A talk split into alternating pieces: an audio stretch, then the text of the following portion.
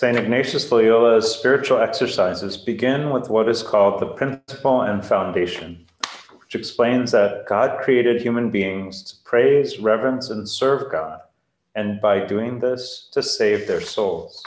God created all other things on the face of the earth to help fulfill this purpose.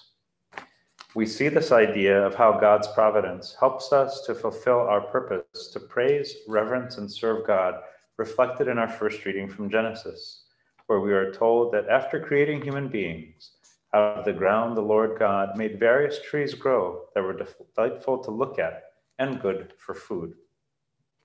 One detail to notice here, um, which to be quite honest, I had not really noticed myself before, is that these trees were both delightful to look at and good for food. In other words, they were not only meant for food, and in fact, one was not meant for food, as we know, the tree of knowledge of good and evil. In other words, while all other things on the face of the earth were created by God to help us to praise, reverence, and serve God, we still must be discerning as to how we make use of them.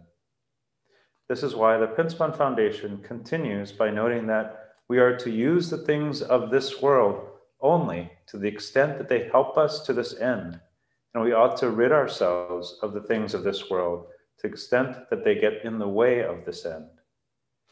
While it might be easy to interpret Jesus' words from today's gospel, nothing that enters one from outside can defile that person to mean eat whatever you want.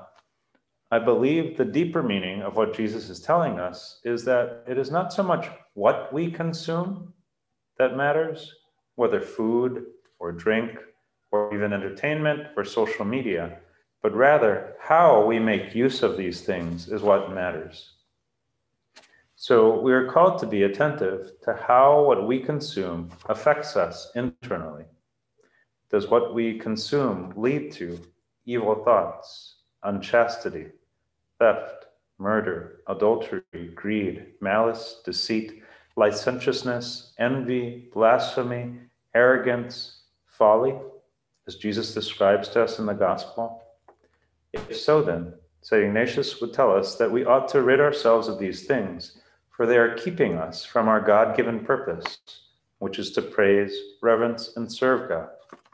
Or to put it another way, they keep us from loving God above all things and from loving our neighbor as ourselves.